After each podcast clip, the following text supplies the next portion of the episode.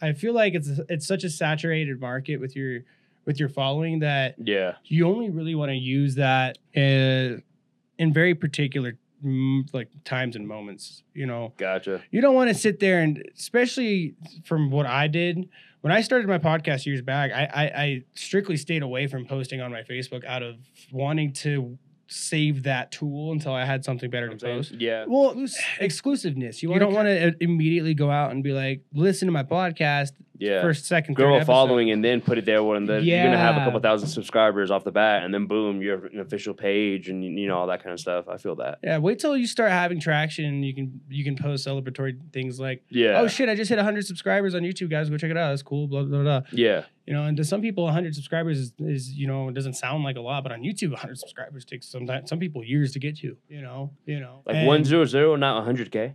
yeah, just one zero zero, bro. Like if if you're just posting long format videos Yeah. and you're not keeping up with the new wave of people watching on their phones and stuff, you know, the old style of YouTubing was sitting on a PC, searching goofy videos with your friends. You know, there's not a lot of people who sit and do that anymore. Yeah. For I mean, because that's why it's, on, it's in the palm of your hand now. Yeah. Like I remember when memes just came out when we were kids. You know that, right? Like in the '90s, there was those inspirational posters like courage, and it'll do, be like a guy climbing the side of a fucking mountain, like calendar kind of bullshit, you know.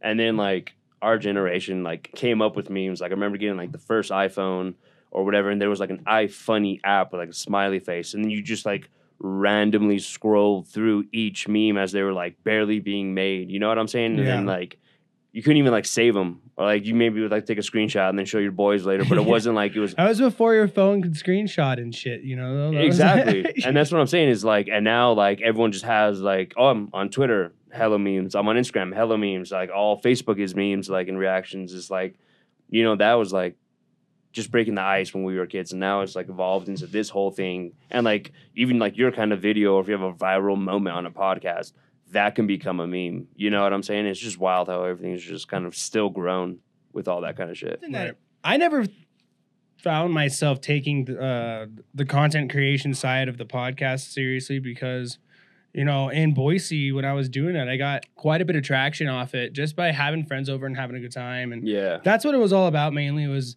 uh, mainly interviewing other bartenders and and figuring out their stories and just getting some good times going, you know, and Mhm. Especially in, in, in Idaho, there's there's so many different people because it's a college town and it's a small college town. So Yeah.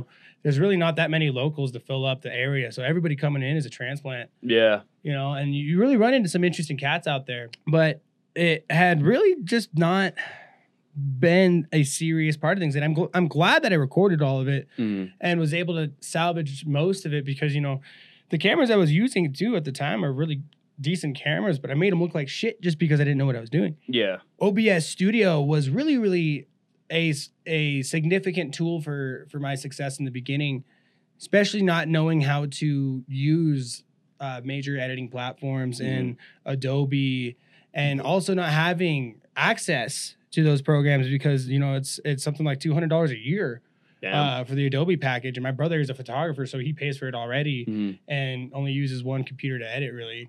So I was like, yo, dude, let me sign up on that as the other Yeah. computer, bro. And so he's been he's been sponsoring the Adobe package for me for like a year and a half, two years now. And that's made an epic difference too, because I used to use OBS and just run all of my inputs into OBS and also have a keyboard in front of me and change the cameras while we Mhm. were recording Yeah.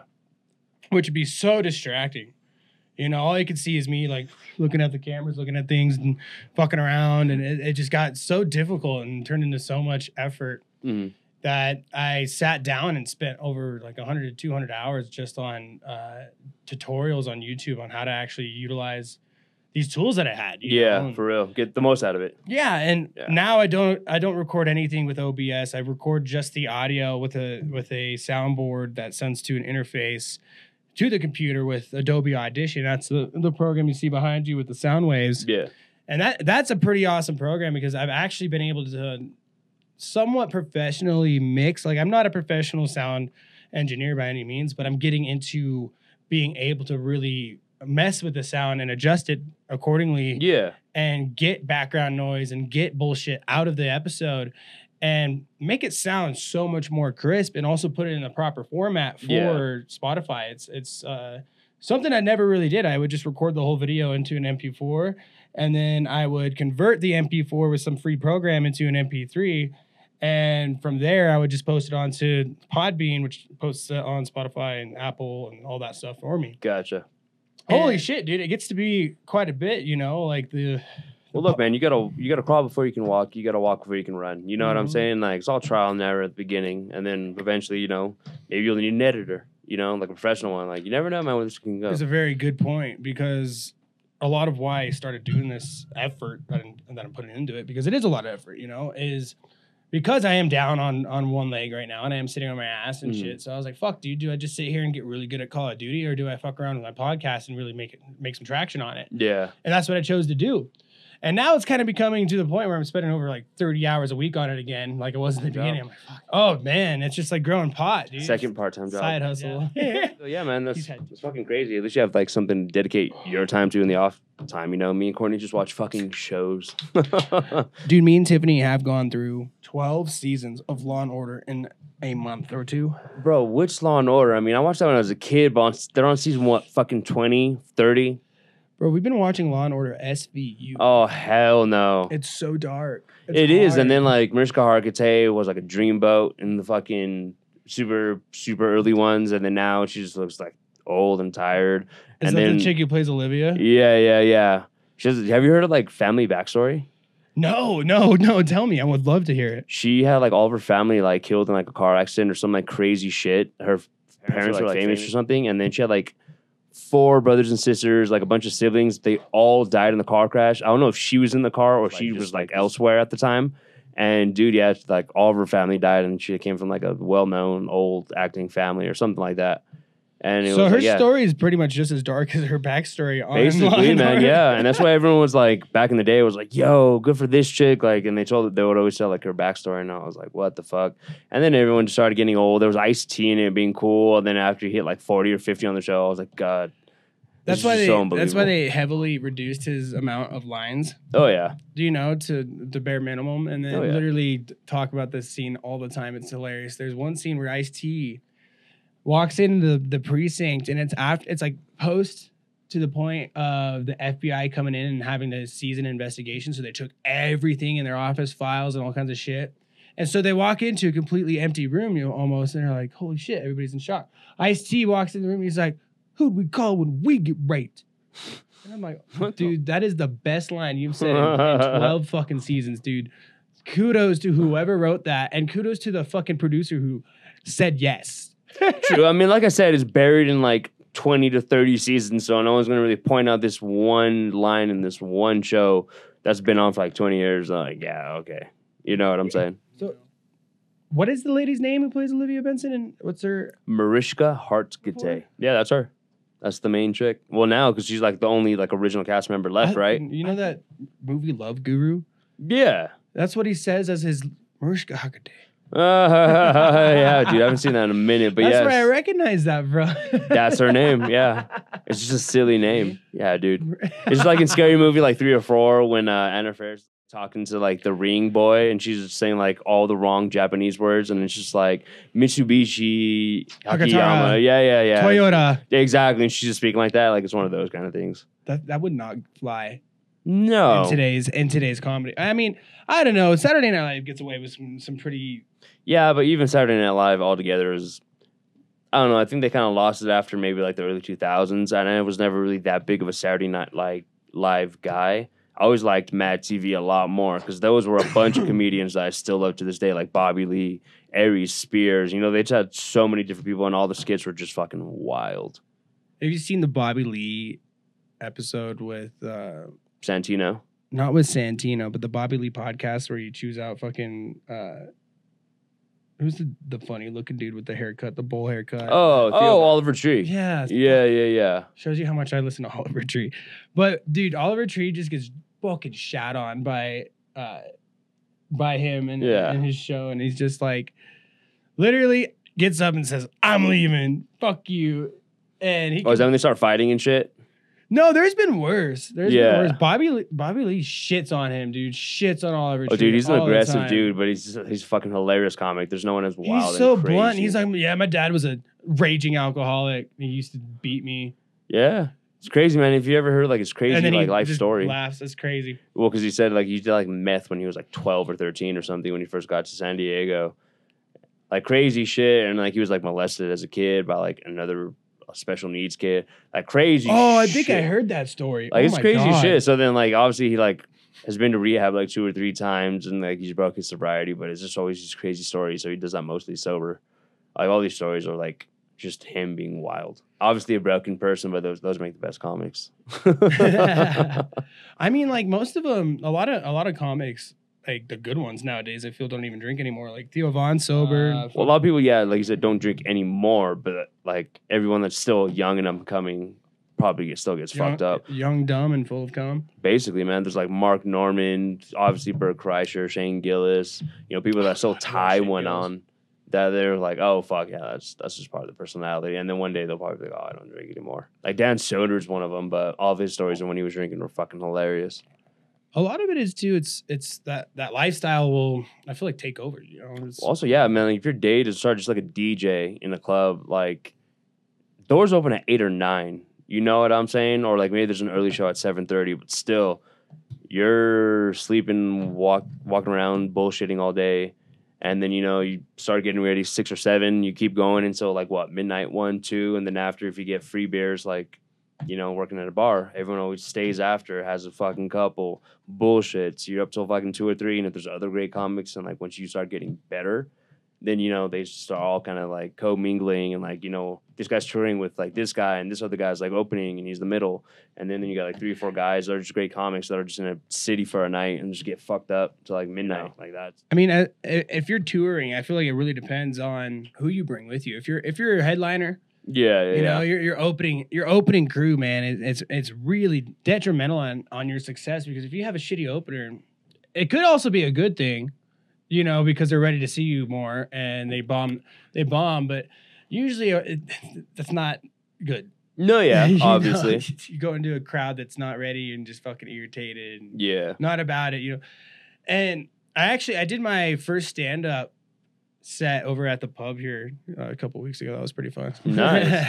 is that open mic yeah, they do an open mic on Tuesdays, and I usually don't care to do it. But there was some dude who showed up specifically for this open mic and just was a very, very uncomfortable person. Like, uh-huh you know. what do you mean by uncomfortable Um, like he was uncomfortable with your jokes while you were on stage or No, he made everybody in the room uncomfortable with his jokes, like with his execution, what he was joking about, his Yeah.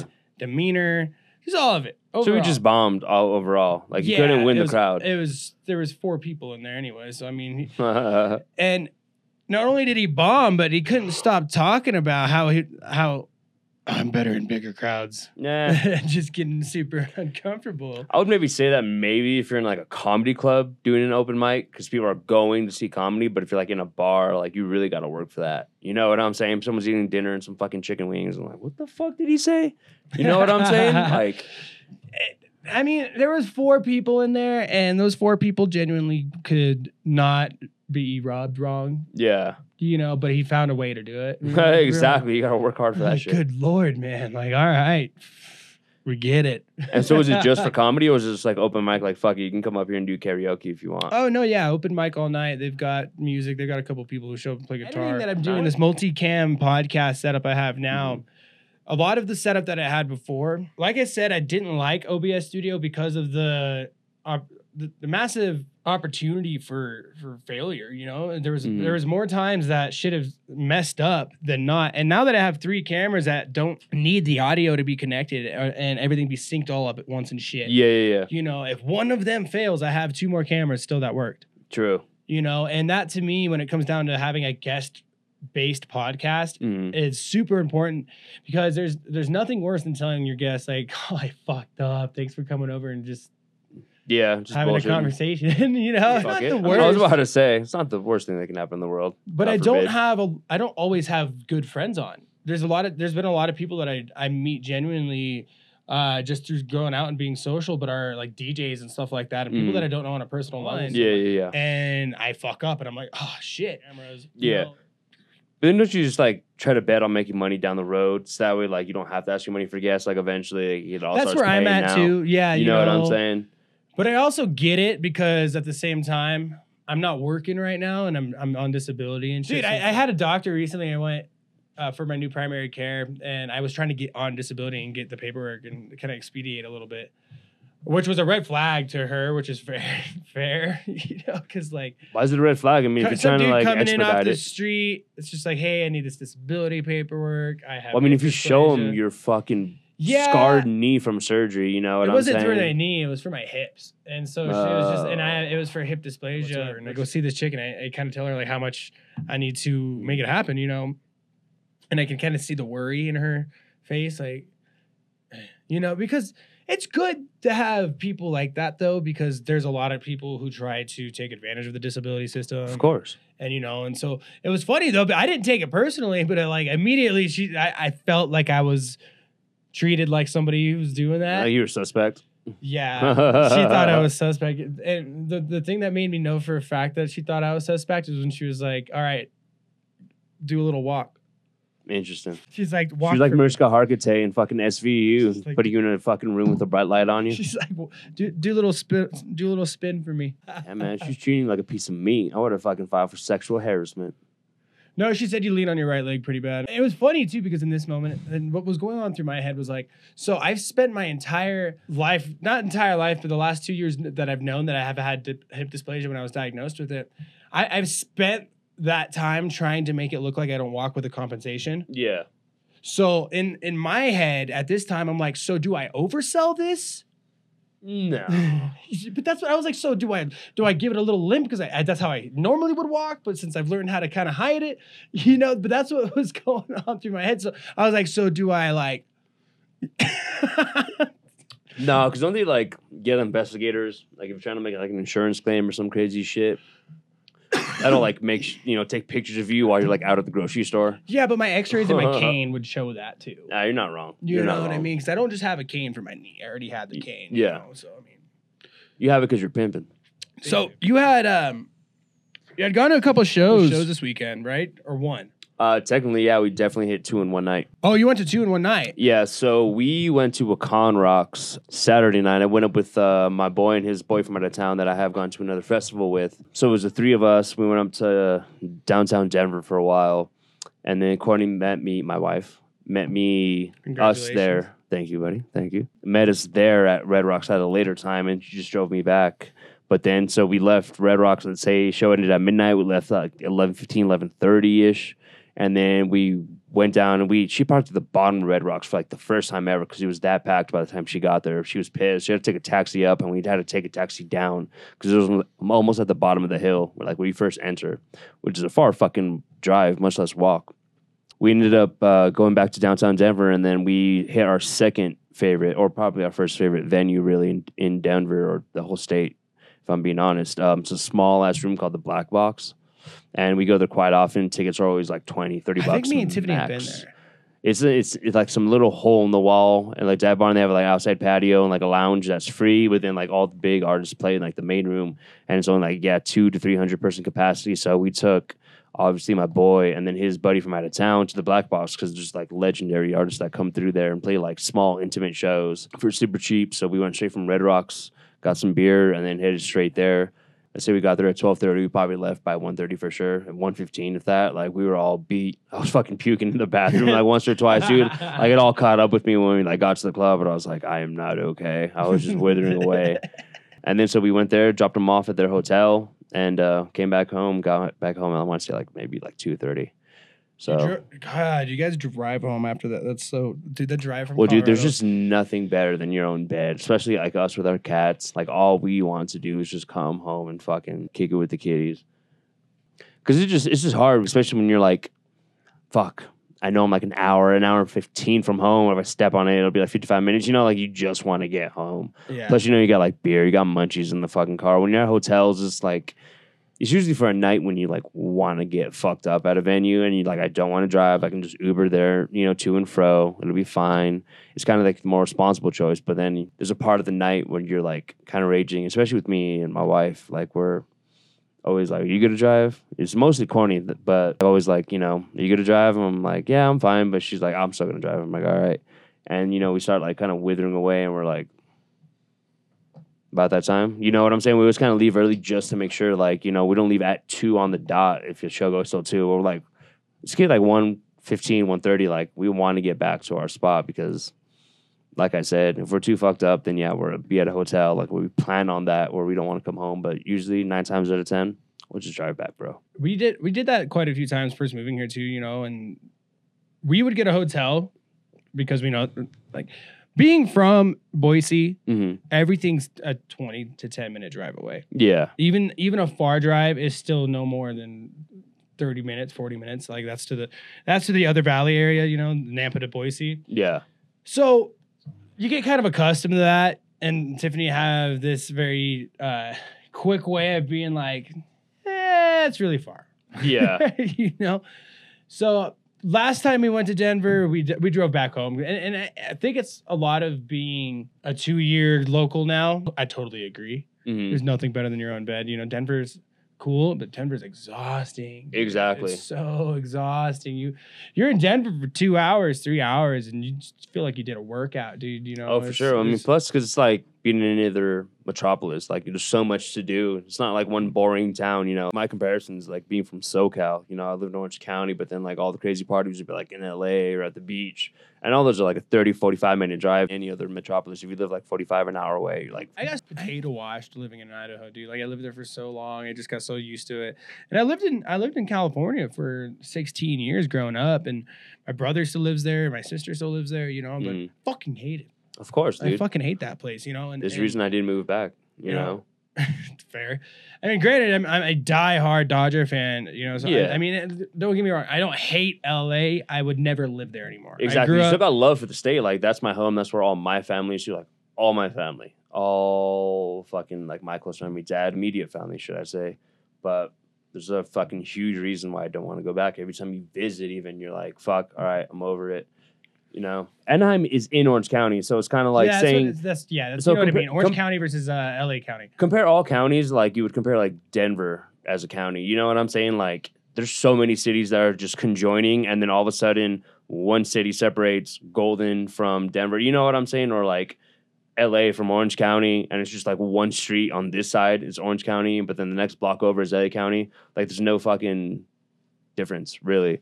So there's all these like Southern California rivalries like Dodgers versus Angels, USC versus UCLA, Ducks versus Kings. You know, like it can go on and on. Clippers versus like Lakers, obviously. And and do you know the freeway series? You know what I mean? LA Yeah. versus fucking the Angel. LA versus LA now. but- yeah, exactly. and nothing pisses me off more than that, dude. God, That's one of my biggest pet man. Yes, I know it's stupid.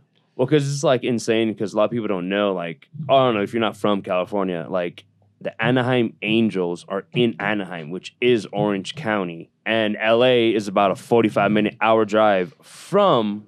So if you wanted to go from one stadium, the Angel Stadium, to the Dodger Stadium, it's like a 45 hour drive Yeah. at minimum. It's not close. Minimum, no. By any means, it's but not somehow close. it makes them. It's they're both L.A. and it makes no sense. Anywho, that's my only gripe with it. It makes no sense. It makes Uh, no sense. You're, so on a scale of one to ten, how how severe of a Dodger fan would you consider yourself? Honestly, bro, grew up, went to a lot of games, but if you're talking about like how often I keep up with the sport, Scale of one to ten. much. How what would six you, or seven, bro. Like I Okay, I'm so one being one Lee being Blue. somebody who claims the Dodgers and has never watched a game but wears a hat. no, not Ten at all. being somebody who's been to has season tickets, goes to every game, spends their life savings on it, and does nothing but bleed, sleep, eat, and fuck Dodgers. You know, Definitely not. I'm like definitely a little bit over the in between mark because like every my family born and raised Dodgers, everything they watch the games every time I'm with them. But like me in general, just like basketball, there's just too many games. And then with baseball, like I can't sit and watch the game like all the way through. Like I need more. But that doesn't mean I love going to games. I don't love going to games because I love being there live. Ain't nothing better really because then you're like there, like you nothing to do but concentrate and sit there. But like I got ADHD, you know, it's hard to watch every play, every strike, you know, yada yada. But like I said, like have jerseys at my house, fucking whole family, bleed blue every time they're playing. I have Dodger shit on. I just haven't kept up with it because my favorite team is the Raiders. horrible team. I used to be a big Lakers fan when I was a kid, and then basketball was like my least favorite sport to watch. So I'm like, I still put baseball as like my number two or three sport. That, but like I said, there's too many games for me to keep up with, and that's just me. I couldn't agree more because the fact of the matter is I'm the same way, but completely in in, No, I'd call you like an, in the Dodgers. I, I, yeah, so I'd call, I'd call you like an eight or nine at least, dog. Like you don't spend your life savings on it. I spend money I don't have, you know. Exactly, and that's what I'm saying. Like, I love the Dodgers, dude. That's my shit. I take pride in that. Like I've I grew up. I've been over 200 Dodger games easily, easily. Like I I fucking my my little league team in, in Burbank won first place in our in our uh, division and got Mhm. to be on the field twice for Burbank nights where we got to go on fucking and get featured on the fucking big screen and they Mhm. were like, oh, the Burbank Giants first place in Burbank for their little league. Blah blah blah. Yeah, And we got some souvenirs, and you know, I filled my pocket full of fucking dirt. You know, which I still have to this day. no, yeah, I still have a bag that looks like a little drug bag that's in this box that I've had since I was like fucking 12 years old. And my You're like parents like, Jack Sparrow with his jar of dirt.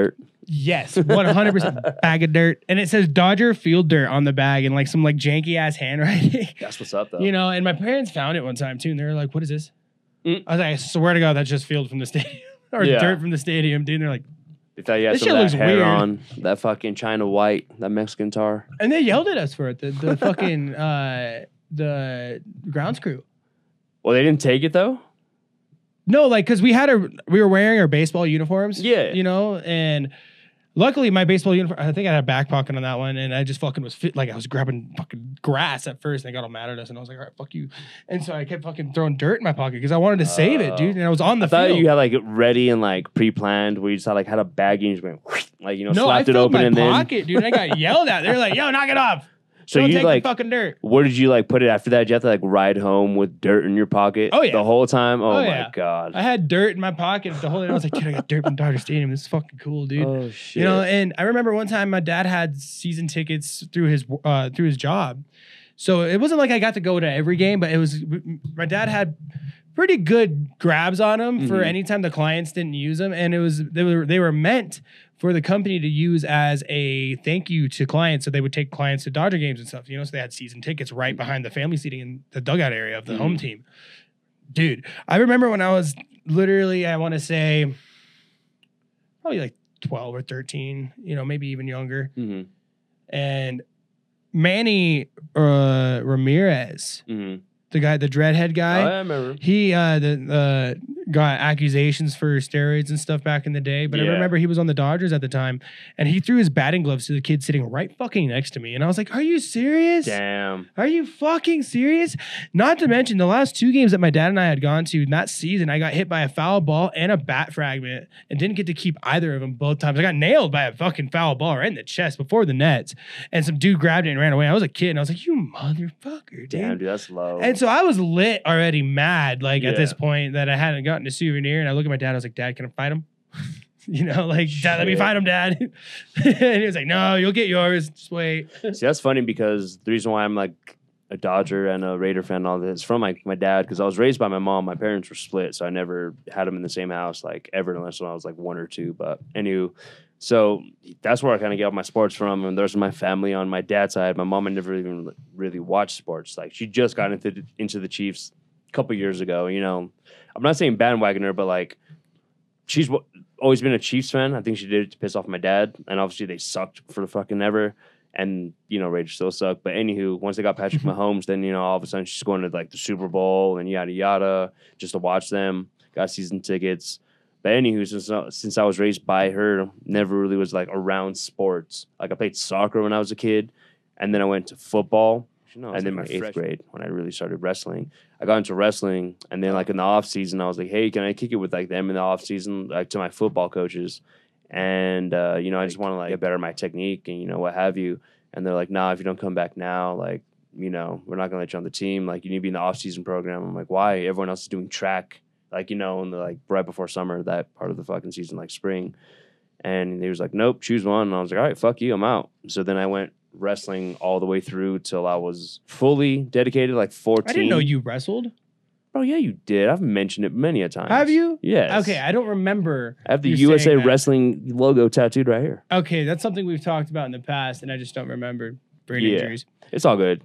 But no, I just don't remember that about you. That's awesome. That's fucking dope. Yeah. So I was doing that for about eight years when I was like 21, 22. When I moved out here, I kind of quit Um, because I wrestled in college back home. And, you know, I came out here and had to work full time, went to school full time, yada, yada, yada. And I was like, dude, I don't really have time to be wrestling full time too because it is a lot of time I need to work. But during that like seven year, eight year gap, I was just fully into wrestling, like USA Wrestling, the Nationals you know, yada yada, who's ranked where, and then I was big into UFC, and this was like started from like 2006, so this was like the golden age of it when I had all the big heads like George St. Pierre, BJ Penn, uh, you know, Randy Couture, Chuck like- Liddell, so, you like, know, shit shit like that was what consumed all my time, and I just, so I was wrestling for fucking ever and lost touch with all of football and any other sport that wasn't MMA or grappling or wrestling. then, you know, everything that was like play with the ball, soccer, football, baseball, basketball. I just had no, you know, attention for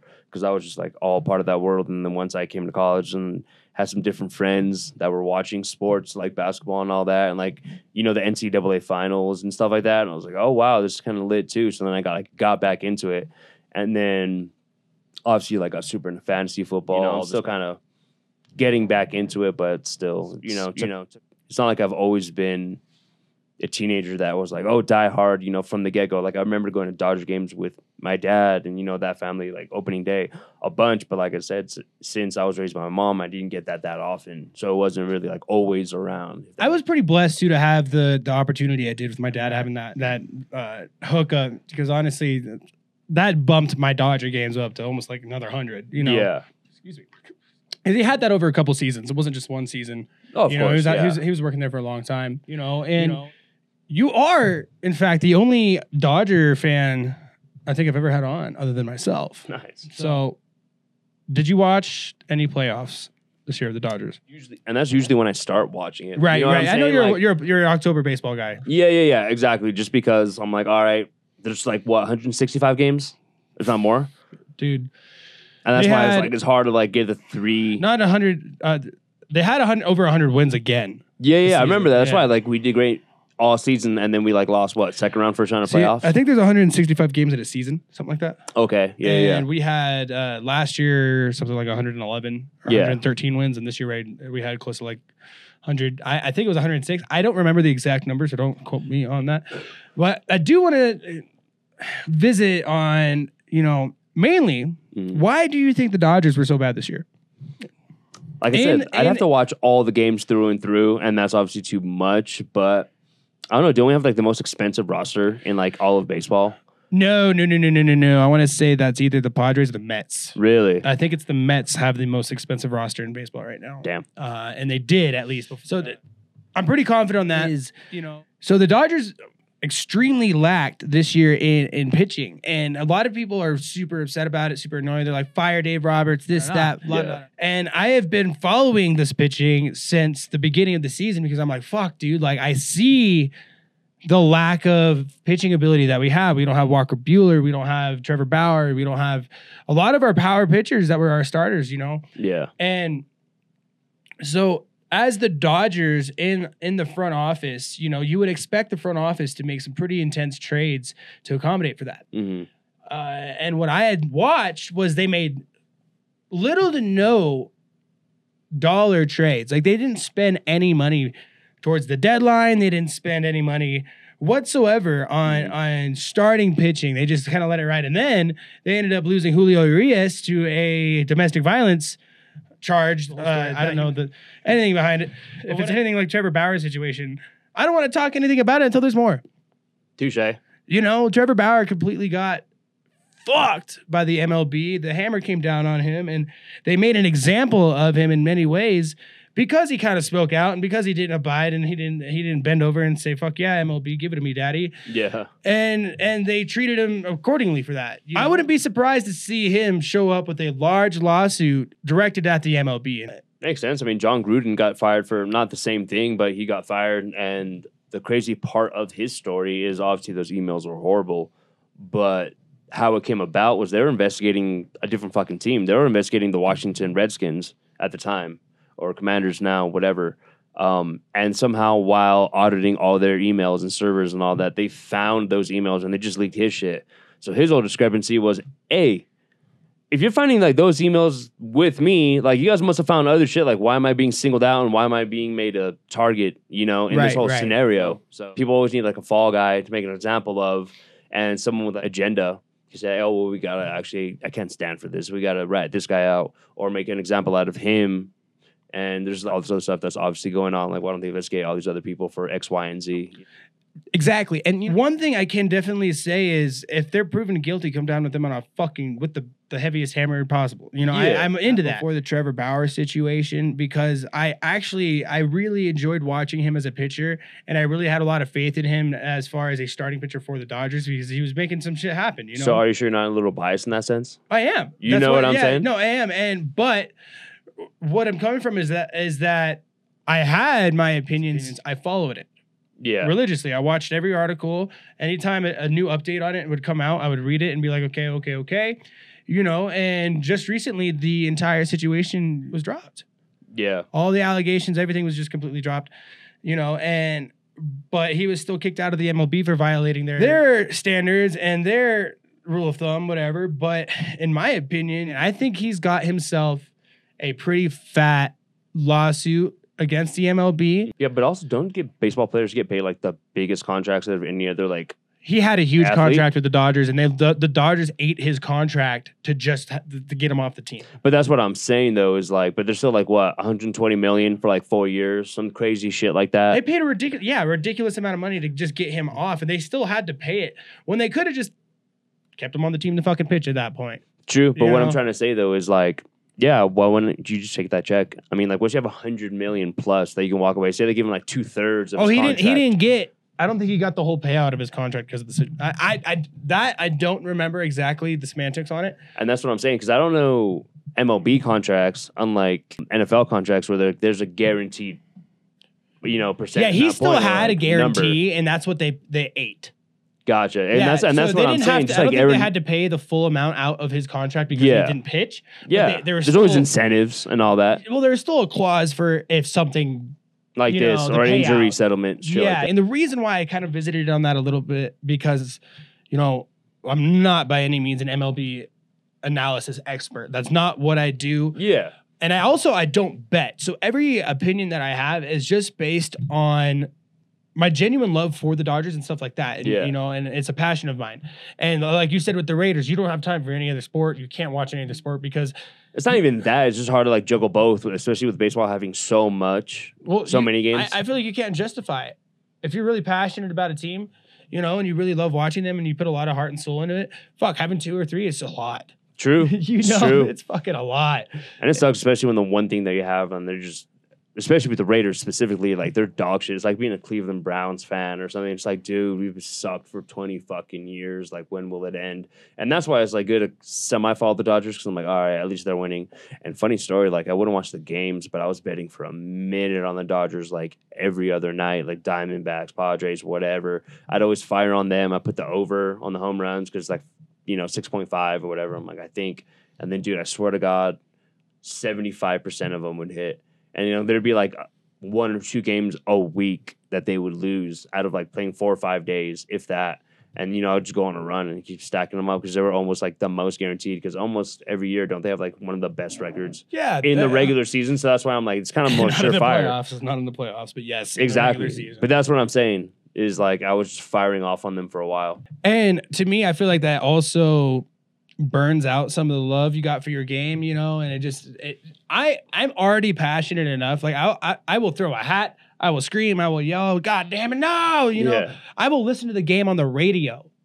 I Yeah. do. I don't need to watch the game on TV. If I have access to fucking ESPN Plus and I can't watch the game, I will Mhm. put that shit on headphones and I will I will visualize the game. like no problem, dude. I I did that for the first two playoff games. I, I didn't want to go to the bar and watch. it. I just sat here and I put headphones on. It was like no, Damn. screaming and yelling. Tiffany's just sitting there on her phone, just like. That's OG, man. You just gotta start fucking bumping that radio a little with the little dial tone and all that in the garage. That way you can just you know I have shout it set up, garage. dude, but I, I don't think I can get the LA radio all the way out here. Like if Oh, you're sure, in you LA, gotta you can the get the AM. and shit. Yeah. Yeah, that makes sense. Could be wrong about that, but I think I've tried to look for it before, and, and there's not a national station for the Dodgers. It's Mhm. it's within LA area. I'm pretty Yeah, sure. yeah, yeah. The AM radio that you listen to when you're leaving the stadium. And Yeah, shit. yeah, yeah. You ever do that when you're a kid? No, you didn't. Nah. Every time when I was a kid, my dad and I, if we would have to leave the game early because of LA traffic and shit, you know, and if we were leaving by seventh, eighth inning, we would put the game on the AM radio and listen to the game on our way home. Gotcha. Yeah, dude. So nah, dude, we'd always just stay till the end. And then we always had it on TV. Like I said, like my family's more diehard than me, obviously, but they always had it on. You know what I'm saying? There was never a I, question. th- of, I think my how- family went to so many games that we had adjusted to genuinely not caring to see the whole thing, you know? Yeah, yeah, yeah. Uh, when you have kids that are really young, because I was also at the time like, shoot, the youngest of four, and we were going to Mhm. these games. I'm 13, so there's my sister and my two, uh, my brother and my two sisters still at home. Usually, my mom's still at home. It's just me and my dad and shit, you Mhm. know. So we can't be at the game till two, three in the morning Touche. and justify it with my dad having to work in the morning and stuff like that, you know. So, it- and they were free tickets, and they were free tickets. When you get free tickets, it's not that big of a deal to leave a little early. yeah, know? yeah, true. You pay for those tickets, you're gonna sit for the whole fucking game. Yeah, you're not wrong. You know. You're not wrong. And so, kind of back on what I was asking about the pitching, the reason we lost the playoffs is, like Magic Johnson said, he he, uh, he was straight up, one hundred percent. We got we got outpitched, we got outbeat, and the Dodgers the Dodgers did horrible pitching, you know, and we all saw it. We wanted the Dodgers to pitch well, and they just did not. That was the fact of the matter. Yeah. You know, granted, Clayton Kershaw have the first ever bad start of that uh, capacity in his entire career. Yeah. He's never had a start look like that ever, ever. Not even in a playoff, not in a regular game, ever. You know, so something was off, and he's looking into shoulder surgery now for that, I guess. Nice. The Dodgers would not make front office moves this frivolously stupid hmm if they didn't have an end game. They didn't have a plan. And, you know, in my opinion, before Shohei Ohtani hmm had been pushed aggressively in every way, shape, and form by the Angels to the point where they had him starting every other fucking game Yeah. and tore his UCL. You know, if it was before that, Shohei was, Ohtani was looking at, in my opinion, a 11 year contract, something like half a billion. Yeah. You know, 500 million dollar 11 year contract. hmm You know, now I think that's my projection is that contract's going to go down to eight years. It's going to go down to something close to 400 million. hmm And there's going to be a clause that adjusts for when he's back for pitching. Interesting. So since he can't pitch, he's going to be signed as a designated hit- hitter, get paid as a des- designated hitter. And once he starts pitching again, there's going to be a clause in his fucking contract that kind of bumps up his pay for an overall eight years for the Dodgers. That's my guess. That's interesting that they can adjust contracts or like ask them for pay cuts. You know, There's a saying? clause. They're, they're- they're- like they can add a clause into it, but also that's just like a very specific guess. Yeah. You know, I don't know if they even can really make that happen. yeah. You know, and my other guess is fucking 500 million, 10 years. They just do it. They send it. They, they give the guy what, he, what he's given himself to deserve. That, Yeah. that guy has really worked his fucking body to the grit and bone, man. Like, it's crazy to me. And that's a bad thing about baseball players. They're usually doing like the same repetitive motions that like certain parts end up getting like a lot more wear and tear than if they were like ambidextrous, which no one's really ambidextrous. But you know what I'm trying to say? right, it's like right. it's a whole lot of wear and tear, especially if you're like one of those people that have done it since like, you know, minor leagues, college, high school, all the way down through, you know, when you're like six years old. Yeah, man, that's just gonna start, you know, hurting a lot, especially when you're like at that level. It's gonna happen someday, you know? Do, do you ever watch the World Baseball Classic? No. dudes, I fucking live for it. That is some of the best baseball that Really? has ever blessed my eyes hmm entirely. Like, and- and genuinely, I didn't start watching the World Baseball Classic until this year because it's every four years. It's Olympic baseball. It's the fucking Japan against America, and you know, and all that shit. Maybe I have that. And so this year, what ended up happening is Mike Trout was the team captain for Team America, hmm and Shohei Ohtani was the team captain for J- Team Japan. hmm Team America and Team Japan ended up in the fucking championship against each other. And it went down to the last pitch against Shohei Ohtani and Mike Trout. That's Mike Trout sick. could have hit a home run to win the game. Shohei Ohtani had to strike him out to win the game. Damn. Coolest fucking baseball I have ever witnessed in my entire life. I'm gonna have to YouTube that shit, man. That sounds lit. You really have to. You really have to. It was the coolest fucking moment I've ever witnessed in baseball, especially because Mike Trout and fucking Shohei Ohtani Ohtani or teammates. Exactly. You Yeah. know, and and captain against captain, game winning fucking uh, at bat. hmm Craziest shit you'll ever watch in baseball, in my opinion, that I have ever seen in my lifetime. Dude, you got me all hyped. I might have to. Ah, it's so worth it, man. I'm always down for a good game, but that's why you just never really know like how it's gonna turn out. Just like UFC, you got like two great fighters, and you're like, oh, dude, it's about to be fireworks. Then Right. we have a slugfest, and they just circle each other for like three fucking rounds, and like, and you're like, what the fuck? You know what I'm saying? Yeah. So sometimes like the guarantees aren't even a guarantee. Well, there was a lot of speculation this year with the World Baseball Classic that I had noticed within the play. There always is, excuse me. There's always a lot of speculation within the World Baseball Classic because I'm I'm not exactly sure what they get paid or if they get paid at all. Mm. But a lot of these pro baseball players don't think it's worth their contracts to go out and get, possibly get hurt for this event. Touche. You know, so there's a lot of world class baseball players who don't participate, yeah. but the ones that choose to hmm really make it fucking cool, dude. I can you say, man, know? they got love for the game. They do, you know, because they're like, fuck this. Like, no, I want to compete for my country. And it's like, it's just a different level of baseball. It's a different level of passion. Yeah. You know, like you're not competing for a team you have a contract with, you're competing for your fucking home. yeah. You know, you're competing for your nation. And, and you can really see, There's a real patriots out there. dude, and some days what's crazy is like, dude, for like Team Australia, some of these fuckers are like contractors yeah, yeah, yeah. that play baseball as, on, on a club team for fun. That's wild. And they get sent to the Olympics That's and they're playing. Mike Trout. Like, That's fucking crazy. Isn't man. that nuts? That's why I think the World Baseball Classic is going to be the number one baseball event in the next five, uh, in the next ten years, and it's going to surpass the World Series. Dude, there was something like sixty million people tuned into Japan's World Baseball Classic. That's more Well, than they the don't Super fuck around just like like South Korea. Like No, they're big on the shirt. Cuba, you know what I'm saying? Like big. Some countries are big on fucking baseball besides our own. It's kind of wild now. Like I can't see like football being that big. Like there's the XFL, there's the Canadian League. They got nowhere near the numbers. But you know, like so like international baseball. Like oh yeah, dude, there's still a market for that shit for sure.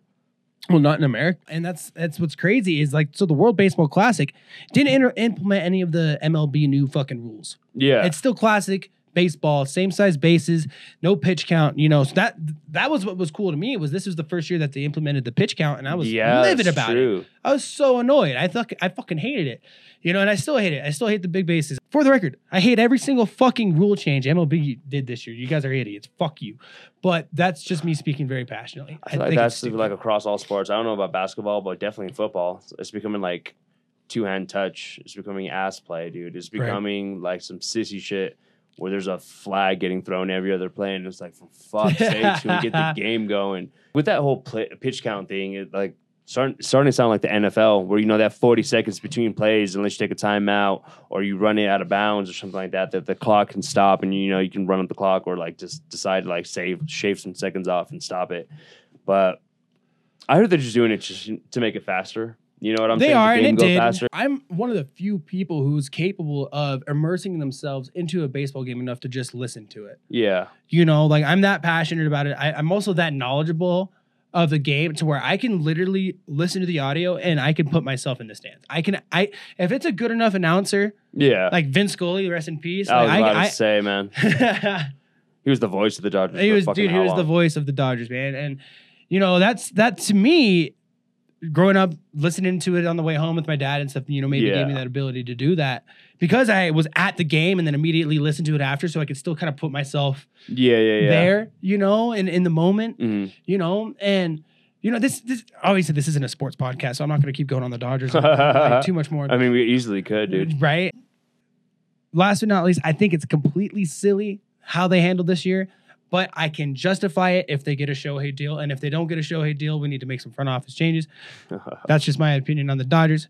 Anyways, and now, like you were asking, so how I run the audio and what do I do? So I I just record the audio into the computer. yeah. And every camera has their own SD card and also records their own audio, right? hmm And so the way that it works is with Adobe, there's this uh, process called multicam editing, and you Mhm. can go in and sync the audio and the cameras all to one and put it into a multicam sequence. And then Mhm. once you have it in a multicam sequence, that's when you go through and do all your color adjusting, your, your minor edits and stuff like that. hmm And you can take the video and combine it. Honestly, I'm very novice at this, so it could work out better maybe cutting the video first Yeah. You know but right now i'm at the point where i cut the video after this process. Mhm. So I'll I'll do the video without cuts. You know, maybe cut the first 20 minutes and stuff like that. Obviously, Yeah. where we, we uh, blend in Mhm. to actually the conversation.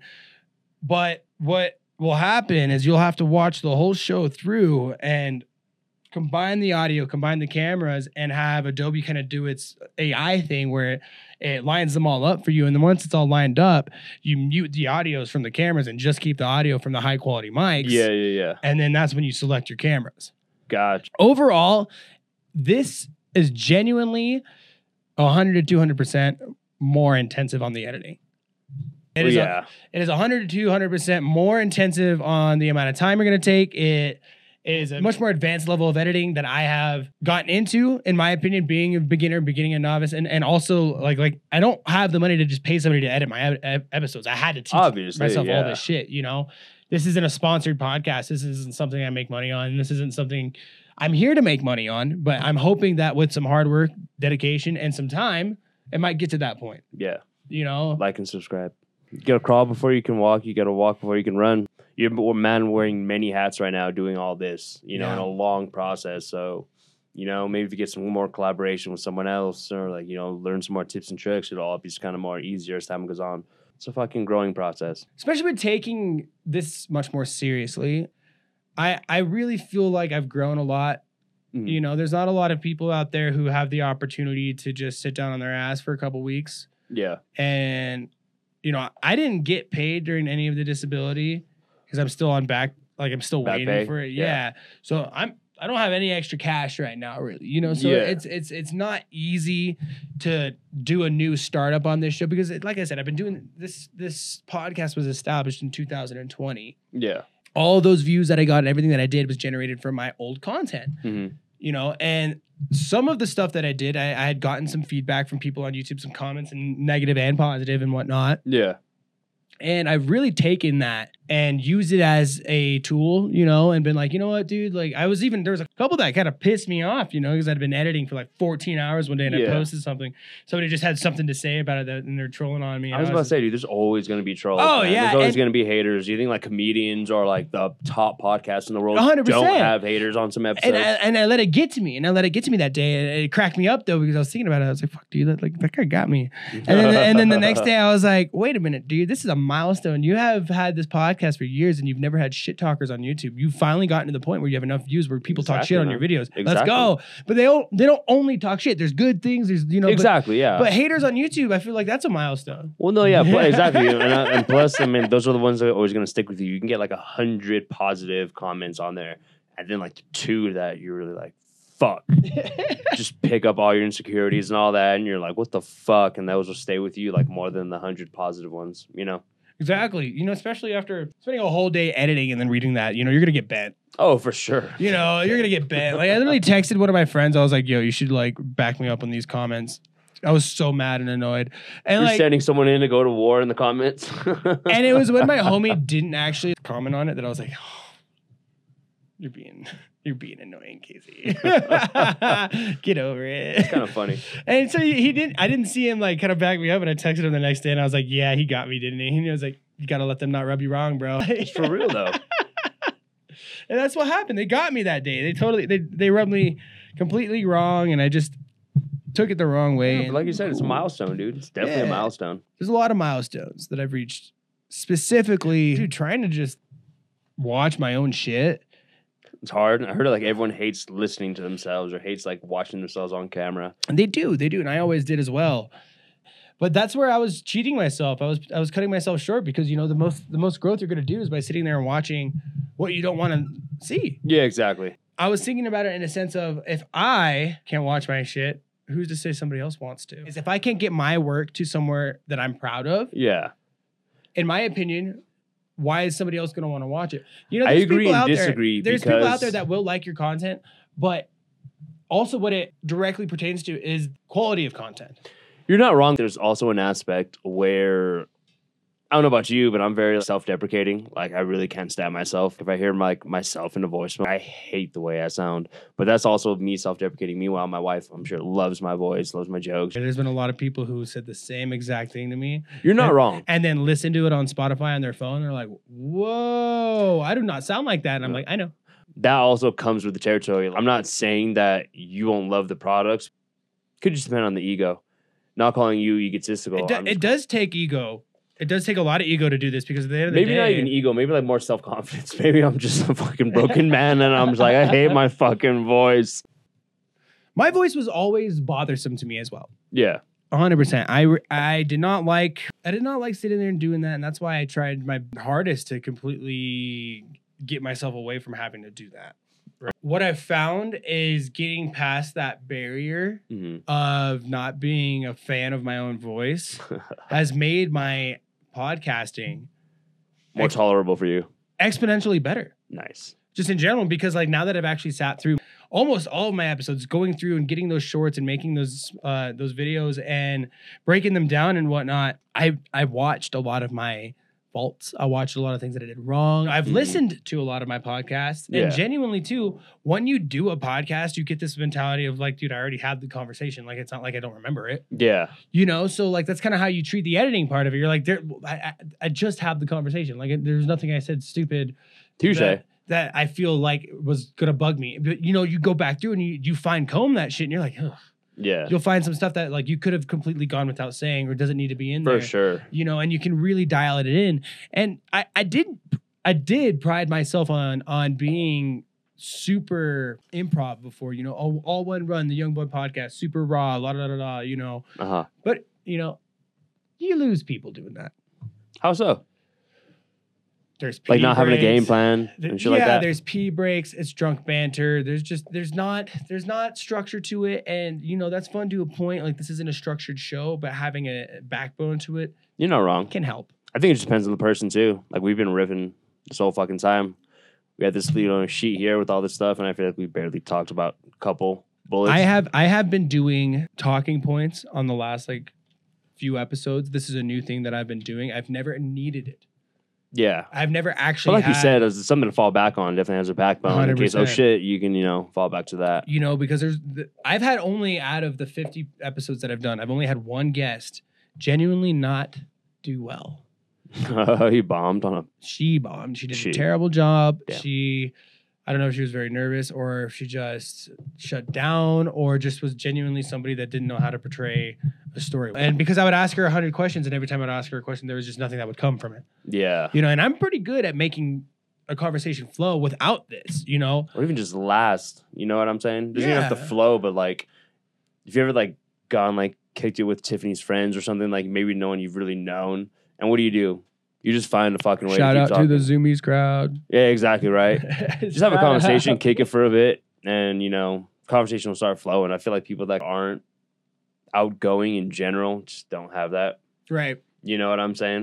Like, Yeah. me and you definitely are. One hundred percent. You know what I'm saying? Stick us with the, in a room with a stranger. Like, fuck it, I'm gonna at least one friend and just, you know, kick it with them Oh, yeah, night. without without without a problem, without hesitation. Like the thing, the thing that the Zoomies crowd kind of has a lot of is young people. You know, and we Oh, that's true. we've got almost ten years on half those kids. You know, don't get me wrong. Like you work at Dutch Bros, you work at Zoomies. Like you guys are all cool and whatnot. Everybody's cool. You're all cool, but it's clicky. Oh, it can be for It's sure, man. bro. it- Especially just because it's all youngins. That that mentality's still prevalent. Well, oh, I- yeah, it's youngins, but at the same time, it's also exclusive. How many fucking youngins apply to Zoomies and actually get hired? Uh, honestly, dude, I want to say the turnovers turnovers quite a bit. I didn't say It's- turnover. I said apply. apply, sure, but then yeah, they still like hire They some had- kids. Corny's how to fire so many fucking shitty Oh people. yeah, no shit, because they're all fucking high school kids. But the point Yeah. is, how many high school kids apply and don't get the job? You're not wrong. But also, what's hard is that is their business model because they can just do a quick turnaround. Like they rare, very rarely pay people their worth. You know, Corny deserves to be like sixty thousand or whatever. You know, she's barely making like fifty or something right there. But the amount of work I see that she puts in is because of her age and her maturity, and she's always been mature, and she puts that shit like ahead of everything. Meanwhile, she comes home like bitching about these kids that have like no integrity, like no backbone, no big Oh. work work ethic.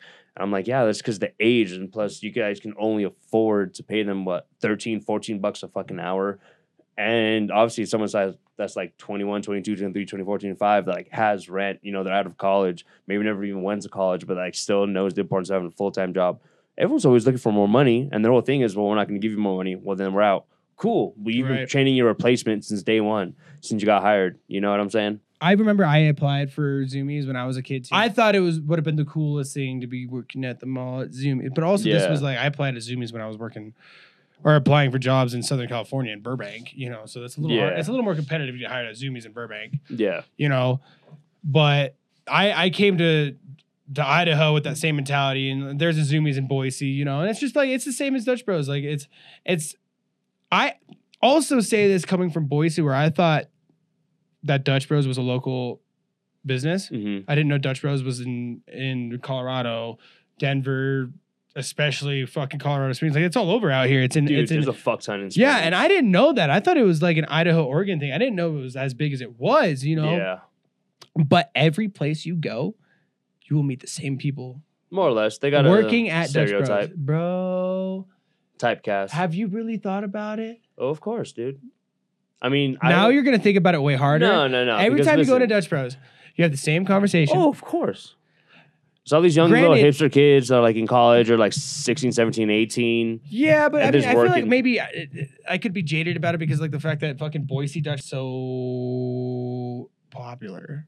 Like it's a thing. Boise's a smaller town. So In Dutch- Springs?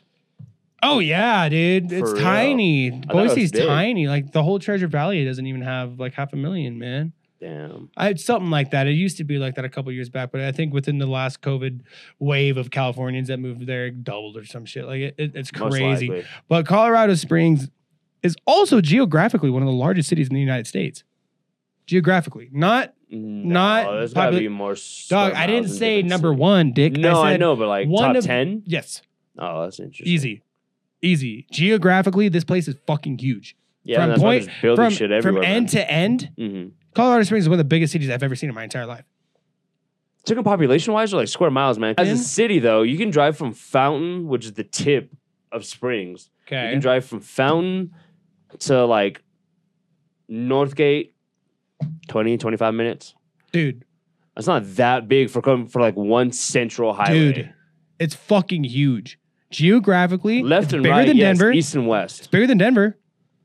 Well, yeah, Denver's a small like metropolitan city. What's big about Denver about- as the whole is but like all the not county, cities. not Denver County, city. The city itself, Colorado Springs, not the county, not El Paso County, not Denver County. Has nothing to do with it. The actual geographical size of Colorado Springs is ridiculous to the point where I guarantee you it falls within the top ten. I need to check that out. Crazy. I could be wrong. It could be top twenty, but it's fucking close. Like I, I, I think I did look it up in the past. So, Jesse Yes, sir. just recently got married. Yes, sir. So you didn't just get married; you signed your marriage license, and then the the, the wedding's happening. How how do you feel? Just just in general. It was good. It was honestly really sweet to be around all of our, you know, family. And then there was like two friends that showed up. Courtney, my wife, just has a very small family in general, like immediate family. So let's say like that's her eight compared to my like just immediate family alone. There's probably like 20 of us. And then extended family, obviously, but the one we have planned at the Stanley Hotel is like 120. Here's the crazy part. If you do, they can give you a $500 ticket. It's in our wedding contract. Like no way. it's police different or something. Because I got pissed because I was like, you're telling me I can't sneak a beer into my own hotel room?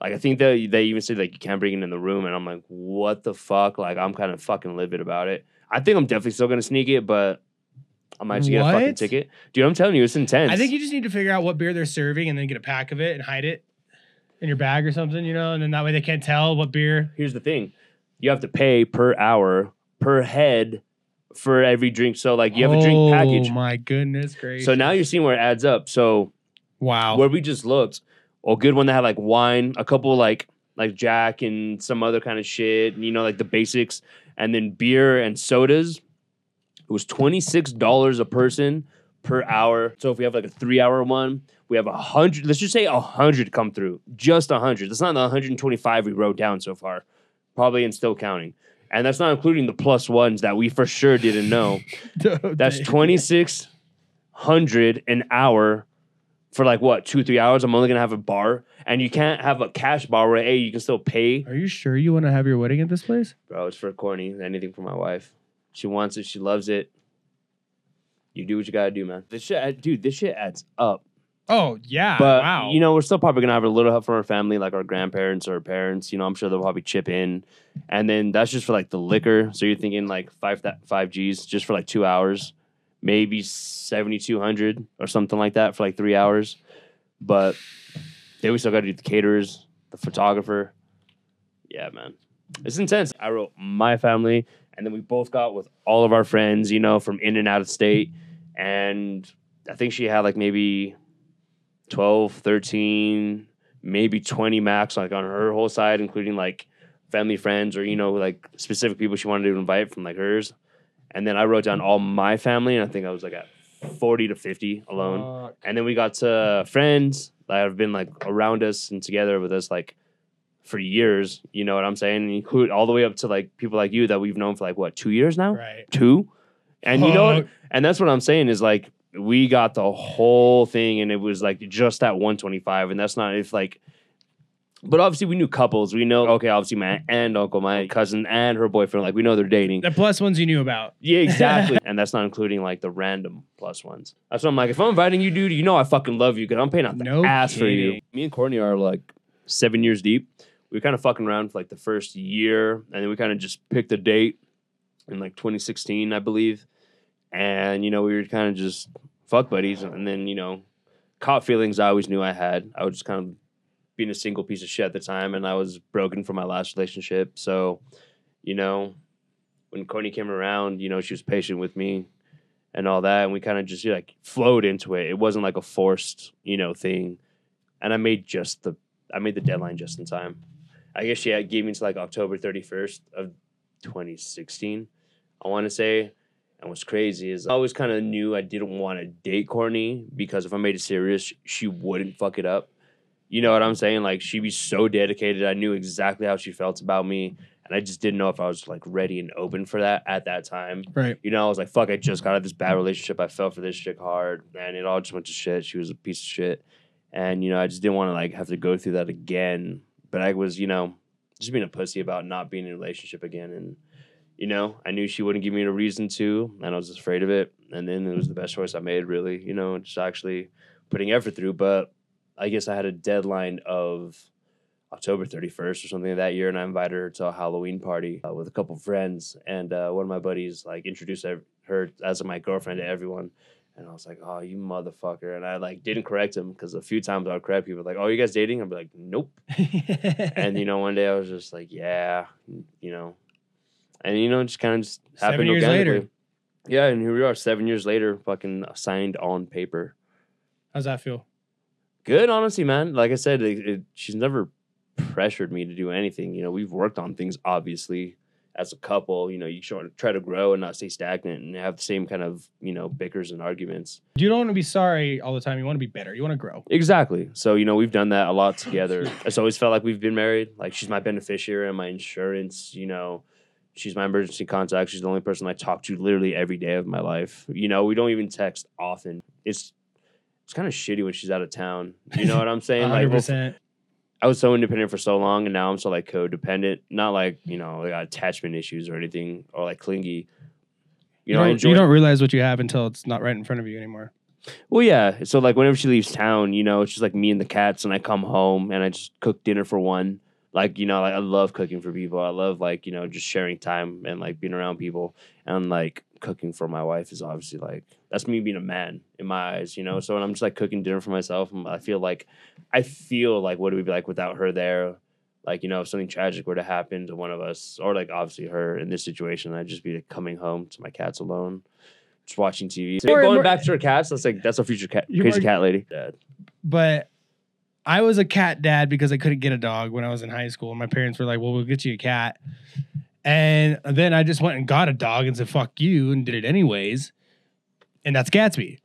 Oh shit. Yeah, I've had Gatsby now for nine years, I didn't know you had him that long. Goddamn. ten years almost. Yeah, And see, I've always wanted a puppy. My dad had a puppy, but I'd only visit him like every other week. So when I had a pet was when I was living in Pueblo. I ended up finding actually a cat before Bubs, and he I ended up putting him down. But I trained him. He like slept next to me every night. that kind of thing, and that turned me into like a cat lover because every Right. cat I met before that was a piece of shit. I was like, fuck that. I always wanted a puppy. I still want a puppy. Fucking Coyle let me because she loves cats too. I never like really had one, and then I found two technically like on my grandma's property in Pueblo, like out in the bumfuck county. Like there's a fucking farm across the road from her, like on the cheers the road. It's like right across from her, and um, so you- they're both chill cats. I feel like after I put uh, my first one down, it was called Snickle Fritz. it's a great cat. name. I know, dude. I thought it was Mrs. Snickle Fritz, and then I went to go get her spayed, and then it turned out to be a boy, and I was like, oh, Mr. shit. Snickle Fritz. it was. I was like, fuck it, it's just Snickle Fritz. And then so I had to put him down like maybe like within a year of having him. Nice. And um, thanks. Like six to eight months later, Bubs came around and found him in the fucking bushes of my grandma's garden and shit. I was like, what the fuck? And started petting me. I fed him, you know, so started like letting me rub his belly and shit. And I was like, yo. So I ended up, you know, just ended up keeping him when I moved up to Fountain with uh, my buddy Justin. And I almost had to get rid of him. He stayed with Courtney for a while because Justin then wouldn't allow the, you know, cats be in our apartment. But I ended up having to like get him out of Courtney's. I was trying to find a home for him. And uh, I just brought him back to the house. And Justin came home and he was like, What the fuck is that?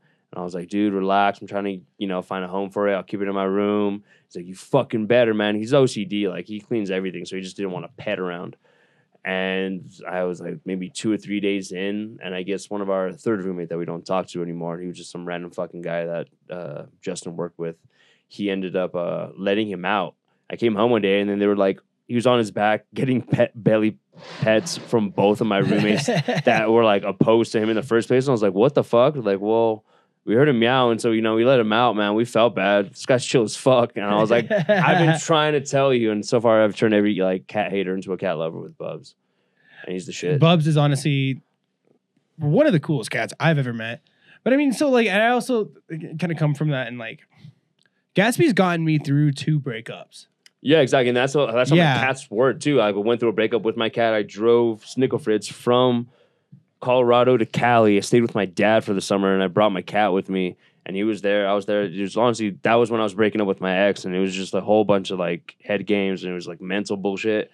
But I had that cat with me the whole time, and I drove his ass all the way back to Colorado. And then, like within a few months, I had to put him down, and that shit devastated me. So that's that's what I'm saying. I didn't have a dog, but I had a fucking cat that you know same kind of shit happened. You see, like Simon, if if anything were to happen to Simon, like he gave me a newfound appreciation for my love for cats, for sure. Like Yeah. he's one of the coolest cats I've ever experienced Mhm. being around. And he's also a pain in the ass because how much he loves you. You know, it's, it's Yeah, so yeah, funny. You're yeah. like, God, okay, I get it. You love me. Mhm. you know, but you can't take that for granted. You know, that's an awesome thing to have. Exactly. I feel like we've been married the whole time, in my opinion. Like you know, we share each other's life. I talk to her every fucking day. I like I said, I feel lonely when she's not there, or like what my life would be. I'm like, yo, it's kind of sad. Like I don't know, like if I could ever be one of those bachelors, so like you're 40, never settle down. Like that was never me. Like I always knew I wanted kids. Do you know if you want kids, or is that still up in the air? Oh, I know for a fact. Exactly. Yeah, So, I know like, for a fact that I, I would not be with somebody if they didn't want kids. I don't think. touche. You know, like, and even even if we couldn't have kids, that wouldn't be a deal breaker for me. But it's like, She'd have to like sweep you off your feet if it was like that. Or no, I mean, them. honestly, like if I genuinely couldn't have a kid with Tiffany, we would find a way to adopt or something like that. See, that's what I'm you saying. So it depends on the person where like that doesn't even matter. You yeah, know what no, I'm it doesn't matter at all. I would be, I would be definitely s- sad about it. You know, it'd be Yeah. something you know that's that's that's been a a a lot of men's dream. You know, Yeah. naturally hormonally just to pass pass on your genetic code. You know, you just want to have kids. Like it's something you want to do. Yeah, but it's know? also like, yeah, I've known probably you both have that you wanted to be a father, obviously being raised. And like, yeah, I would like to have kids, but it's like really hard like finding the right one to where you're like, that's gonna be half of you and half of someone else. Like you gotta really have trust in that person. That's why like one night stands like happen, man, you know, shit like that, and then you end up like keeping it. But like when you actually like find someone you love or like truly care about, you know, like there's nothing better because you're like, fuck, I hope they get the better parts of them and the better parts of me. right. Not the worst parts of me. You know what I'm saying? Like a bad 100%, yeah. combo. So I don't know. That's how I feel in general too, because like I I I, I never get into a relationship with somebody unless I really know that. hmm You know, I'm very I'm very much like how you were with Courtney. Like I'm gonna I'm gonna take a long time with somebody before it's ever actually a relationship. hmm You know, and but with Tiffany, she was the first person I ever met that it was 100 percent just instant. I was about to say, man, you guys moved pretty fast for two years. Like me and Courtney were dating for probably three to four before we actually moved in because she actually lived in my grandma's property too. Like when she was like living down there because uh, she went through a bunch of family shit and you know had to find a place to stay. And my grandma offered for her to stay there. And, you know she did, so she was always kind of like part of the family. You know, obviously being married now doesn't feel different. My whole family has known about her for like fucking seven years. Like, sh- there's no other like definition of a wife, in my opinion. I don't know. 100%. Right. Like no. whether we had the piece of paper or not, like that's wifey. See, and I never felt how I felt with Tiffany with anybody else though. You Touche. know, so th- I mean, and I I've always been somebody that's been very anti tie down. I've been very very hard to tame for a long time. You know, when Mhm. it's ever whenever I do get into a relationship, I'm usually single for a long time, close to like a year or two every time between. You know, Mm, and and I've only had three serious relationships. You know, and Tiffany being the third one. mm. And she and I would not have moved in the route that we did if it wasn't for the fact that the opportunity got us out of Idaho. Yeah, you're not wrong. You know, it was an opportunity that was financing both of us to move out of town. And we're like, you know, dude, fucking, uh, we just, Paid me to move. yeah, like, Yeah. and at that point, I had just made it official with her like a week or two before I got that call of a job offer. Damn. Yeah, so I was like, fuck, like, I just got a job offer to move out to Colorado fully paid. Oh, you want to come with? That's fucking dope though. Man. At least had the balls to do that. Like me and Courtney obviously like got ourselves out of Pueblo. And I feel bad because I like squandered one of our opportunities to like go to Denver and like work in Zoomies. But like the whole thing is like I don't know if she's like completely happy with her company. And I feel like she can do so much better at another company, but it's just a fucking tough job market right there. So I don't want to like go up there just for it to maybe not work and fall flat on her face because that's like almost like moving back to SoCal to me. Like it's a big ass inner city. Like you may live like in Littleton, but then you have to like work all the way up in Thornton or some crazy shit, you know. And like it's a pretty fucking far drive. And I did that for 21 years of my life, but I was selfish and I kind of like, you know, put that idea to rest. And I know she was kind of hurt by it, but you know, it was weird because I lived through that kind of stuff. You know, living in SoCal, you're like, fuck, that's the reason why I don't want to go back. So that's why I love as big as Springs is, it still feels like a small city. I can go from end to end in like 20 minutes. And I feel like I didn't want to just rush back into a metropolis and then like Yeah, struggle It with is like a small city. Like you're, when I say it's one of the biggest, it's Like- still a small town. Vibe. you're talking about like square mileage and shit, yeah, but I'm it's- just no, saying it's, it's small not town vibe here. yeah. still, you know. Yeah, it doesn't. Yeah, and it doesn't feel small town though, because it's obviously that's the reason why I left Pueblo. Like that was a perfect isolated community. That honestly, they're all shit people. There's a lot of good people there, but for the most part, there's a bunch of riffraff in there, and that's why I don't like that town, that city, that county. And I had to just get away and like not have they had like one Chipotle, one movie theater, Right. one fuck. You know what I'm saying? Like I was like, dude, like I don't know. I just like like options. Being a city kid, I'm like I get a little bit of both worlds because we're honestly like what 15, 20 minutes away from Black Forest, and then you're in the middle of the goddamn forest, Yeah. just right over the hill. Yeah. You know, like you're not that far away, and we look at these gorgeous mountains. You know, every morning that you can see the view from the entire city. Like being a SoCal kid, where we just had fucking smog and all that. Like I love it out here. I can't agree more with you on that. Growing up in the smog, growing up in the, especially on those days where I played football, they'd shut down because it was so hot and muggy, and you couldn't breathe in the smog and combined with the heat. And we played on a turf field. Oh, for real. Uh, Yeah, I just didn't miss that at all when I moved to Idaho, and I was like, "Wow, man, this is this is a beautiful, beautiful state. Everything about this place is phenomenal." You know, and I would not have left either if it wasn't for the job opportunity. I, I, Yeah. I love Idaho, and Tiffany and I both love Idaho. Like we both kind of banter about moving back sometimes, and we both look at each other. We're like, "Nah, we got out." There's a lot of people who still live there and probably wish that they were in our shoes right now, and they got out and were given an opportunity to go out and to just go Yeah. back. I feel like, you know, that's something to maybe look at in the future. You know, is Yeah. like if we want to go back for a, a couple of years, you know, but we got to live our stay here. Yeah, yeah, yeah. You know, sure. we shouldn't just run back home at the first sign of Uh, being homesick or something like that. You know. You're not wrong. But I just feel bad because I squandered Courtney's opportunity because like me and mm. you have lived through that. Tiff's kind of lived through that now. We're like doing a huge life changing like move, Right. you know, really getting into it. And like I'm like that old, you know, grumpy piece of shit that's like, but I like how it is now. and you know, like I don't want to leave. Like we have a lot of close friends we change, consider change family. scares you and the thought of moving out of your comfort zone. And maybe because for me, I agree with that 100% because I can't stand the thought of coming out of my safe place. I've I like living in an apartment or in a in one address for a certain amount of years. Yeah. I don't like to bounce around. Yeah. Mainly because I spent a lot of my my teens and my and my young adult years as somebody who was a couch hopper who had had never even gotten on a lease until I was like in my mid 20s. I was always somebody who was just kind of like floating around and Yeah. feel once I got on my first lease, I stayed there for 5 years nice. after that because I didn't want I didn't want to move. I was like, no, I'm in a place, man. I'm I'm uh, this is my home. This is my place, and I'm gonna make this my place. Mhm. You know, so that's just kind of my opinion on on that stuff. You know, like I really just. I, I don't like to move often if I don't Yeah, have to. I feel you that. know? And and Denver's Denver's a lot. It is, but like I said, man, that's just also speaking from like my own experience, and I just feel guilty for obviously denying my wife that experience. You know, as tough as it could have been, it's not like I'm a pussy. It's just like it's more so the fact of me like not wanting to rush straight into that. You know what I'm saying? Right. Like I was like, oh, but anywho, don't get me wrong. Denver's tight to go visit and like you know have fun in and all that. But I'm like, my also reasoning is like you know when we have kids, me and Court, you know I like this area better than you know Denver for sure. because I was like, dude, if any of our cars break down, you know, like we're only like a 15, 20 minute drive from each other, no matter what. And like I said, 20 minutes, 25 minutes from end to end. I'm like, if my, your car breaks down, I can take it to the shop. I can do whatever. You can take my car, take me to work in the morning, and then just take it on whatever. I'll fucking Uber home. Like, it could be easy. If like your car takes a shit in Denver, you're kind of fucked, man. If you're like not working down the street from your fucking house, you know, which not a lot of people in Denver do. As the guy So- who cooks in the house, favorite thing to cook for your lady? So, I mean, it's hard, man. I can definitely kind of just say the both things I can cook in one night.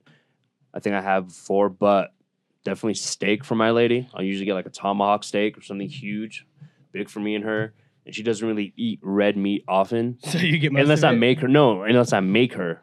You know what I'm saying? Like she just doesn't have big meals. Unless you unless it's cooked by you and it's made, you're obviously it's gonna get eaten. Exactly, but it, like you know, she doesn't like pack herself like or like meal prep, and you know, so like that's like my opportunity to get some like real good protein in her. I'll make a fat steak, season it well, always like butter base it or like cook it some kind of crazy way, and then but the easiest thing that I say I can make that I can just make this as a side is carbonara.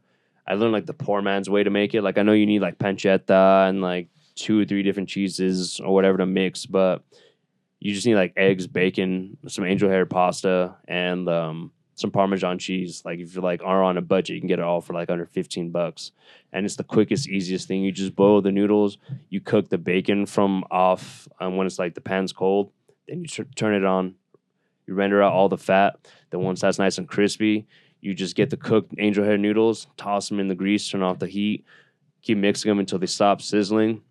And then in another bowl, you separate egg yolk from the whites, Right. and you just Do use the egg yolk, and then you just mix it with all your cheese, and it makes like a thick kind of almost looks like cottage cheese, but you want it more cheesy than eggy. So I make like six eggs and like in five ounce or ten ounce thing of like Parmesan cheese, depending on um, cheesy you want it, and you literally just dump that on top of the noodles, and it all just melts together. Throw some parsley, salt, oh pepper. man, that sounds like probably one of my favorite Italian dishes that I I could make. Tiffany doesn't do dairy, so I got to be super creative. I know I've offered to cook for you guys, and I remember like I was gonna do that, but I was like, oh fuck, she doesn't eat, she can't eat cheese, dude. I'm like, I can't. no, literally, we're doing that, and you're gonna make it, and I'll make her have a bite of it. But uh, at that point, we'll we'll all three eat it. You'll be on a she'll be on a countdown for having used the shitter or something. no, it's not. She doesn't eat dairy because she doesn't eat dairy for any reason. For uh, she doesn't like it.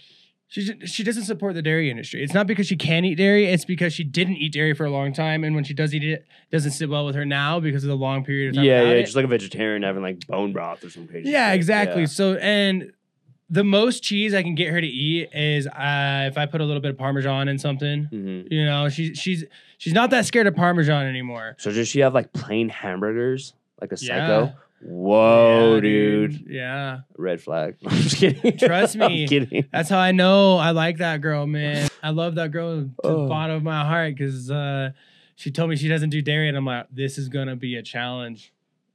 Dude, is the bigger dairy lover than me. Like I'll have like some cereal like once, maybe twice a week. She's like a daily, like a cup or two milk drinker. And I used to be when I was a kid a lot. So like it's kind of funny that her I'll get like two uses out of the whole gallon, then I check again, it's empty. I'm like, fuck.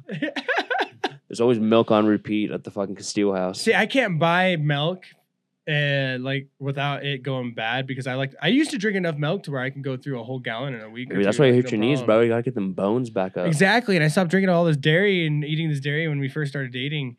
You know, because I wanted to impress Tiffany, and and then after we finally got comfortable with each other after a year or two, I was like, I'm eating cheese, dude. I don't give a fuck. I'm like, I love you, but my love for cheese is not bigger, but it's not enough to let go. Bro, my favorite two words are it's with not small cheese. enough to let go. You know, Yeah. hundred percent. But, So, um, I mean, mine would be also pasta.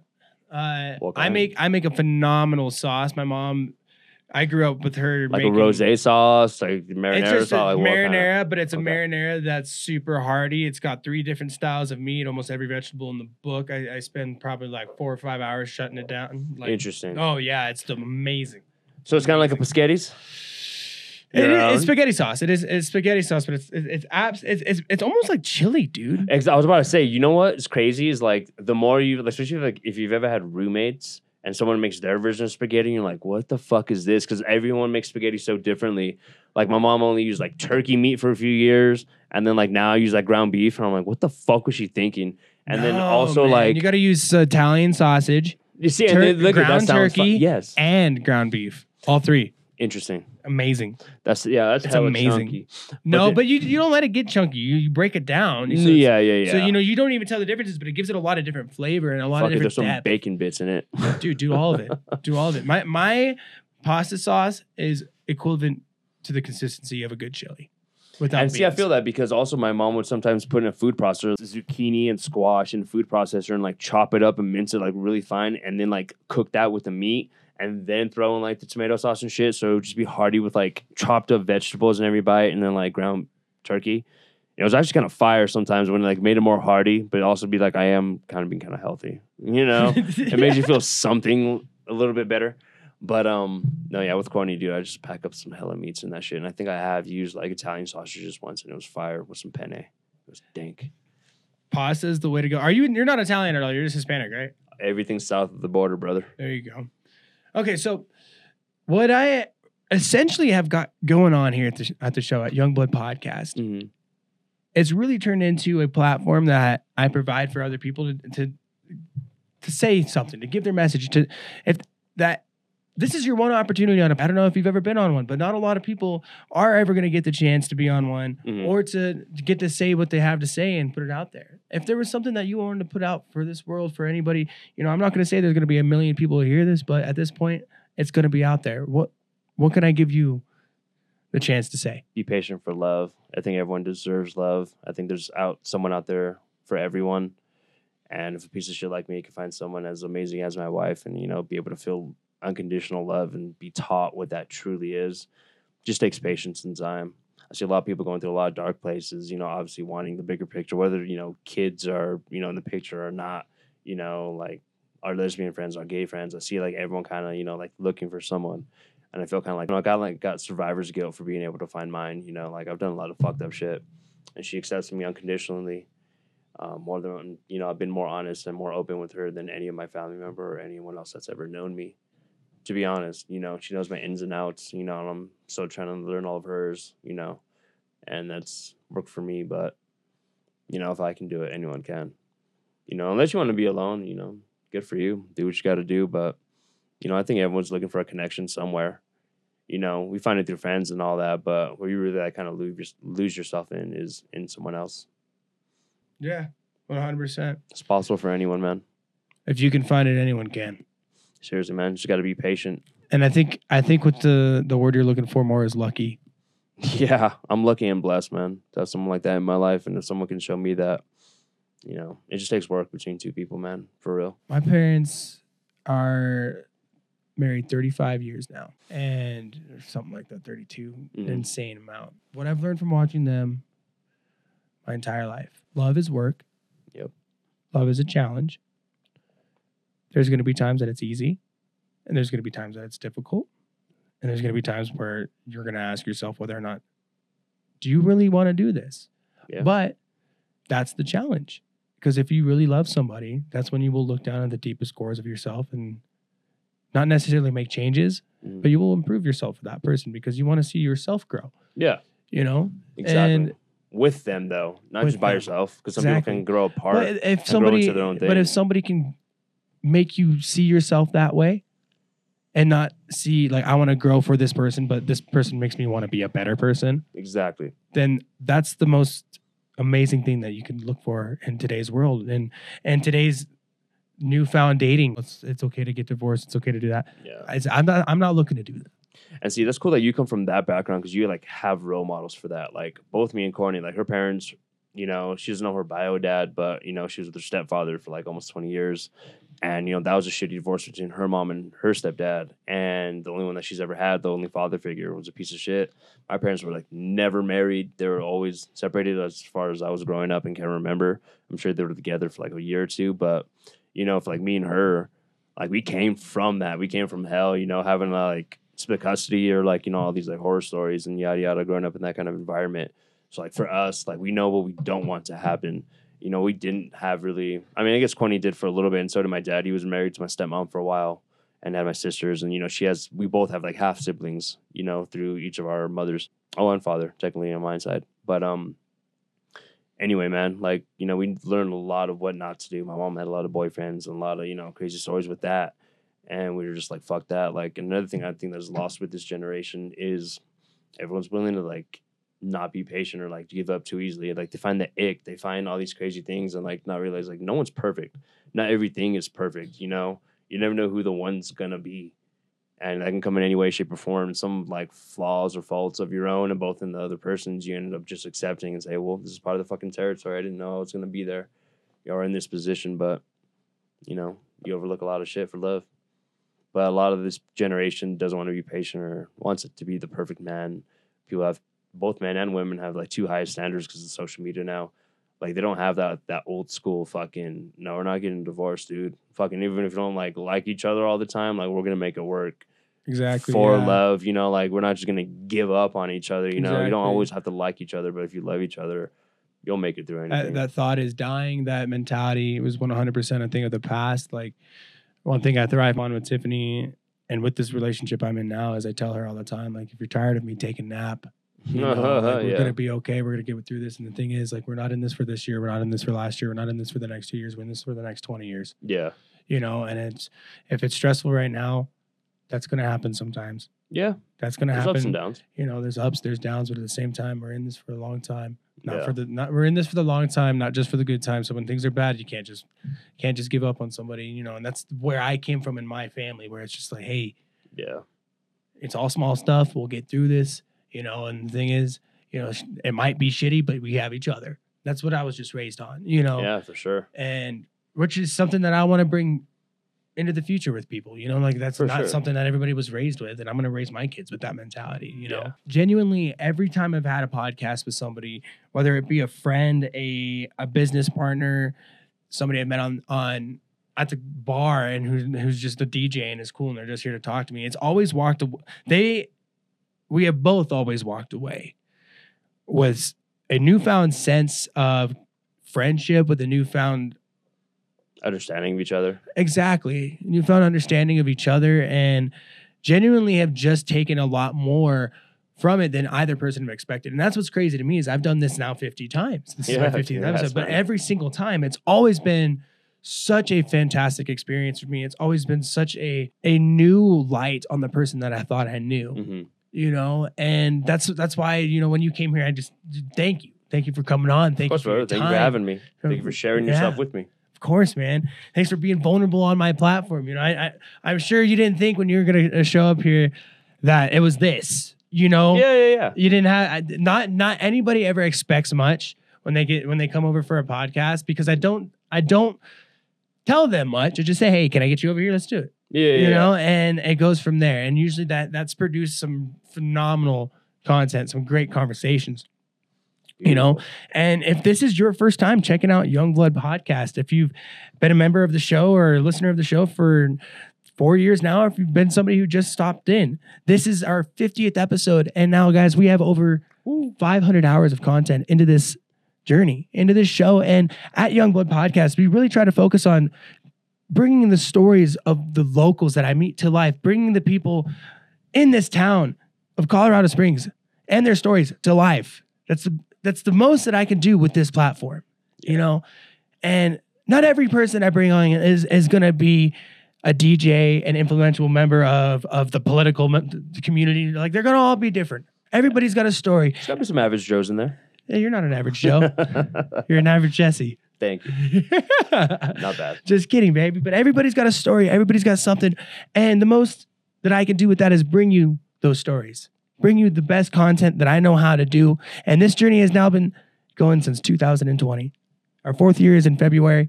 And if you liked this episode, if you enjoyed the content that I put out today, drop a like, drop a subscribe, drop a comment. Let me know what you thought, how we did, what I could improve on. There's a lot of things that I'm sure are there. And if you didn't didn't think anything was bad, just say thanks. You know, thanks for being around. Thanks for listening. Thanks, Casey, for hosting the show. I don't give a shit. I'll hear it. And if you really want to be a badass, I have Venmo. It's Youngblood Podcast. Venmo me three bucks. I'll buy coffee with it and shout you out in the show. That shit helps a lot. Okay. We've been here for four years and we're happy to bring you content every day. And we're going to be here for a long run, guys. This is Young Blood Podcast on every platform you know how to find. Go look for it. Jesse, anything else for you? I'm good, baby. That was beautiful. Right Got on, my fired brother. up, man. Right on, my brother. Thanks for coming on the Young Blood course, brother. Podcast. Thank you for having me. Peace.